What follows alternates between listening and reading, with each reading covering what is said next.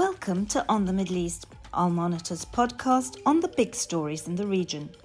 My name is Amberin Zaman, and I'll be discussing the recent flare up in Nagorno Karabakh, a contested, majority Armenian enclave that is internationally recognized as part of Azerbaijan. This week, Azerbaijani forces secured the effective collapse of the self declared Republic of Artsakh that is solely recognized by Armenia. The ethnic Armenian entity has run the region since the early 1990s. That is when Armenia defeated Azerbaijan in a bloody war over Nagorno Karabakh. But in 2020, with the help of Turkey and Israel, Azerbaijan won back much of Karabakh and other territories that were occupied by Armenia. There is mounting worry that Azerbaijan's next move will be to occupy parts of Armenia in order to cut it off from Iran, potentially triggering a regional conflagration. With us here to explain what is at stake and where Turkey, Israel, and Russia stand on these issues is Benjamin Poghosyan, the director of the Center for Political and Economic Strategic Studies in Yerevan.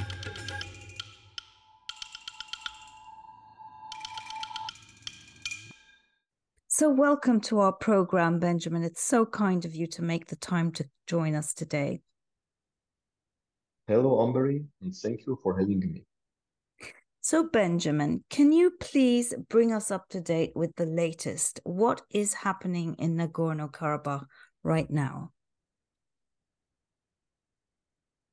Okay, what is happening in Nagorno Karabakh right now and in last nine months, starting from December 2022, is Azerbaijan effort to force Nagorno-Karabakh Armenians to accept its demands and to accept Azerbaijani jurisdiction by using blockade and by using uh, efforts to cut any supply of food and other basic goods to Nagorno-Karabakh, imposing blockade on the Lachin corridor which is the only way which connects Nagorno-Karabakh with Armenia after November 2020 trilateral statement, which itself ended 44-day Nagorno-Karabakh war started on September 27, 2020.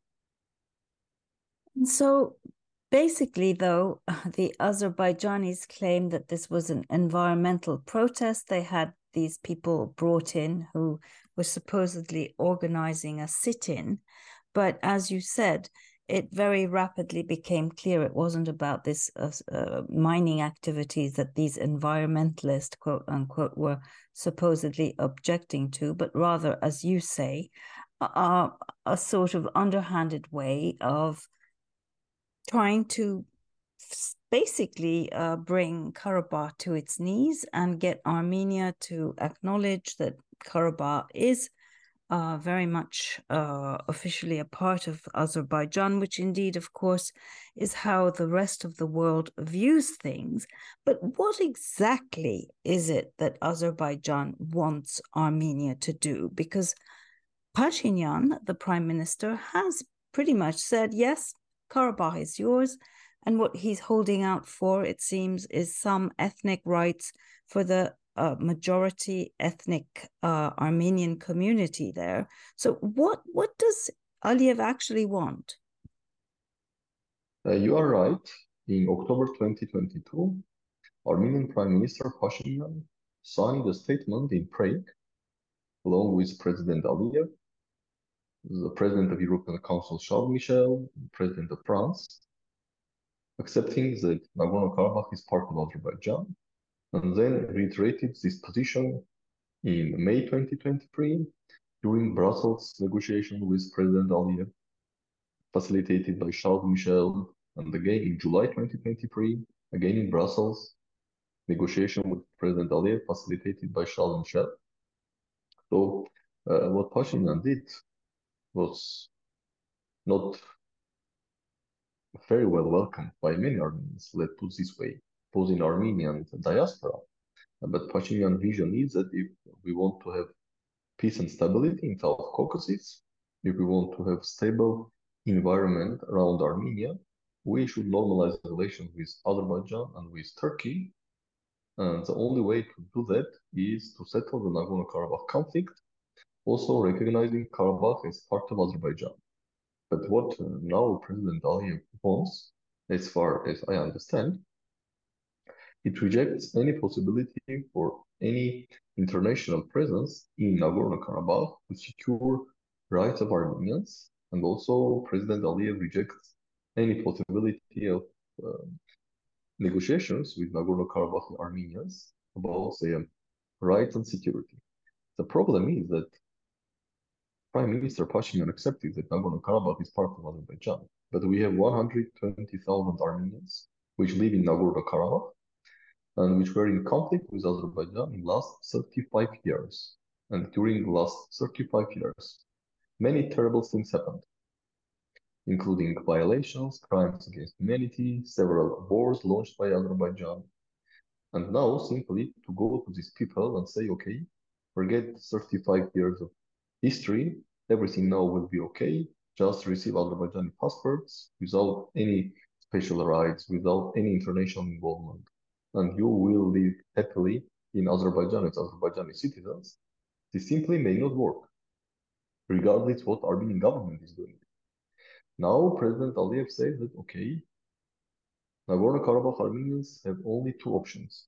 Either to accept Azerbaijani passports without any status inside Azerbaijan, without any status inside Azerbaijan, without any guarantees that their rights will be protected.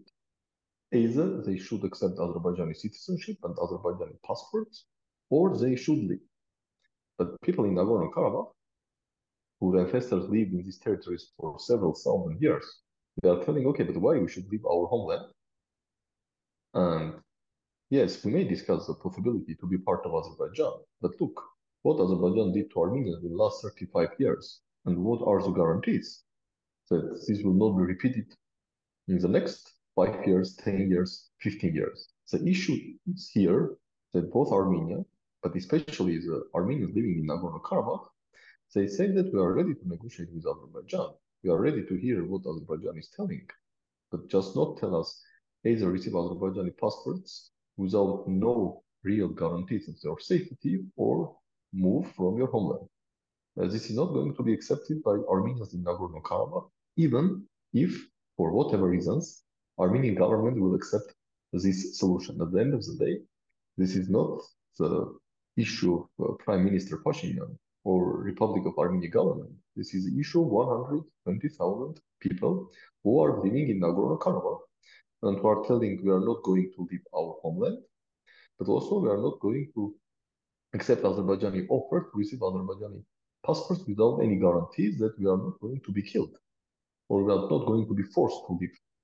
So this is a really very uh, difficult situation in, in the end because uh, what kind of leverage ultimately do the people of Karabakh have or Armenia itself? Armenia looks uh, pretty isolated to me. And one of the gambles that your prime minister made was that if he could start dialogue with Turkey, Turkey could somehow engage positively in this process.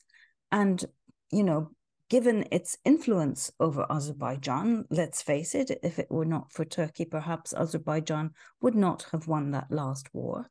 Um, but that gamble doesn't seem to be paying off because, if anything, it seems Turkey is encouraging Azerbaijan in its hawkishness, in its obduracy, uh, and indeed also encouraging Azerbaijan with its other demand, which is to open this um, corridor between Nakhchivan and Baku uh, that would effectively cut off Armenia from Iran.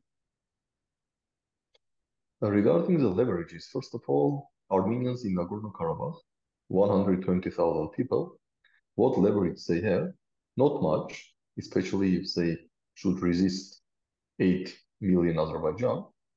But still, there is a Nagorno-Karabakh Defense Army, and people are determined there to fight.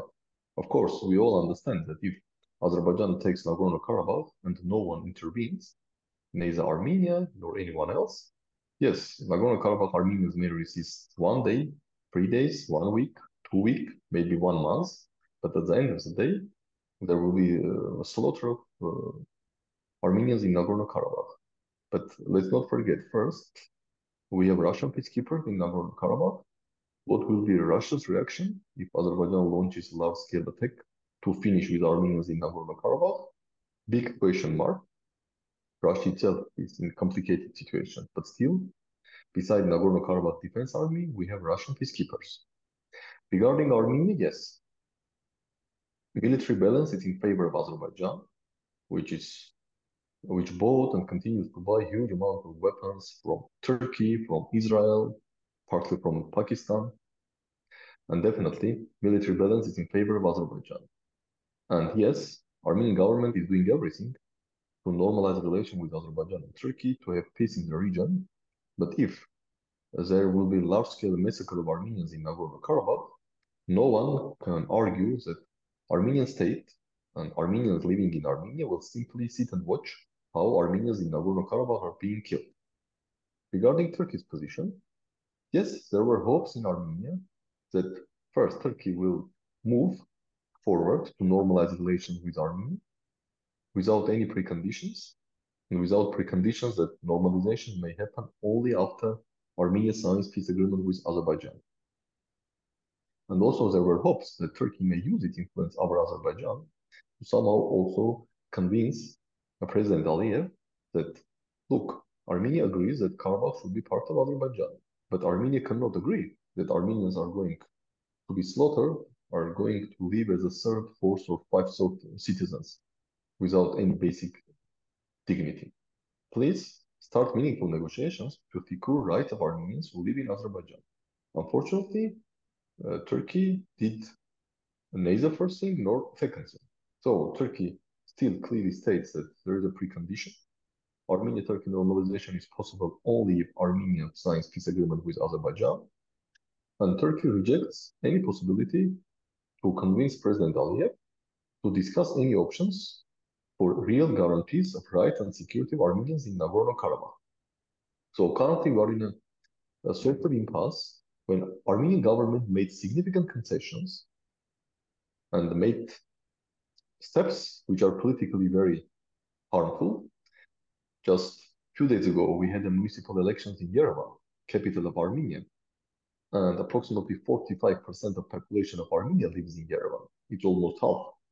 And if immediately after the Velvet Revolution, Pashinyan's party in the same Yerevan municipal elections won 80% of votes, two days ago, Pashinyan party received only 32.5% of votes, losing hundreds of thousands voters in the capital Yerevan, which is another sign that uh, Pashinyan's policy to recognize Karabakh as part of Azerbaijan is not welcomed by significant majority of Armenians in Armenia. But despite all this, Prime Minister decided to push forward this peace agenda. But again, no one should expect that even current prime minister, who is publicly stating that my vision is a peaceful and stable South Caucasus when Armenia has normal relation with Azerbaijan and Turkey, but it does not mean that the current prime minister is okay to see that Armenians are being killed in Nagorno-Karabakh or being pushed away from Nagorno-Karabakh. And as I mentioned, regardless what the prime minister itself thinks and what his vision is, the majority of Armenians in Armenia and absolute everyone in Nagorno-Karabakh will never accept this uh, vision that either uh, we should suffer without any dignity, without any rights, or we should leave Nagorno-Karabakh. And let's not forget that, unfortunately for us, Azerbaijan has a huge record of uh, mistreatment toward other ethnic minorities in Azerbaijan, Lezgins, Talish, and others and also toward its own citizens. Uh, simply go to the reports of the US State Department or any credible international organizations like Human Rights Watch, Human Rights Watch, Freedom House, and etc. And you will see terrible stories what's happening inside Azerbaijan against ethnic Azerbaijanis and against other ethnic minorities are citizens of Azerbaijan. In these circumstances, simply to say to Armenians, okay, receive Azerbaijani passport and live happily in Azerbaijan, it sounds more like a mockery. Well, let's talk a little bit about the uh, external actors here. You mentioned Russia, and as you say, Russia is in a very sticky position at the moment because of Ukraine. And obviously, Azerbaijan has become more important uh, in the light of the fact that Russia is able to uh, sell its oil through Azerbaijan, marketed as Azeri oil. Um, and therefore, you know, it has to keep uh, Aliyev on an even keel. Uh, at the same time, uh, we, as you said, Turkey is clearly not stepping up to the plate in terms of uh, playing a constructive role here. Then we have Iran, of course, can we talk about Iran a little bit? And of course, speaking to my point about this other part of Armenia that is clearly coveted by Azerbaijan. Iran's policy in South Caucasus is, is uh, very clear. First, Iran is against any change of borders, including change of borders of Armenia through military or non-military means to establish the land corridor from Azerbaijan via Nakhichevan to Turkey. And Iranian leadership, including Supreme Leader Khamenei, stated very clearly that Iran will not tolerate the closure of its uh, land border with Armenia. Let's not forget that it's not only land border between Iran and Armenia, it's land only land border between Eurasian Economic Union and Iran. And Iran and the Eurasian Economic Union are going to sign a free trade agreement and Armenia is a member of the Eurasian Economic Union. So it's not only about bilateral Iran-Armenian relations. Second, Iran is absolutely unhappy to see growing Azerbaijani ties in defense, security. Iran believes that Azerbaijan effectively allows Israel to use its territory for different kind of anti-Iranian activities. Thus, Iran is concerned that its adversaries may use the existence of 20-25 million Azeri-speaking population in Iran as a leverage to further destabilize the situation in Islamic Republic of Iran. And in this context, if Azerbaijan opens the so-called Zangezur corridor via Armenia, which will link Azerbaijan to Nakhchivan and Turkey, then entire northern Iran will be surrounded by Turkic population. It will be Turkey it will be Nakhichevan, populated by Azeris. It will be Armenian Syunik under Azerbaijan control, and then it will be Azerbaijan up to Caspian Sea. So all these are the threats to the vital Iranian interests. But again, Iran was very clear that Iran will not tolerate any change of borders, including change of borders of Armenia, which may threaten or jeopardize Iran-Armenia land border, Iran-Eurasian Economic Union land border. And in 2021, in 2022 and also in 2023, Iran launched large-scale military drills along Iran-Azerbaijan and Iran-Nakhichevan borders, sending signals to Azerbaijan that if Azerbaijan launches military attack against Armenia to open by force the so-called Zangezur corridor, then Iran also may intervene militarily, which may have a spillover effects and uh, trigger a huge regional war in West Asia. And I believe that uh, bigger players, including the European Union, the United States, and Russia, I'm not sure that anyone is interested in another regional war in Europe's neighborhood in West Asia, while we're seeing the terrible tragedy unfolding in Ukraine.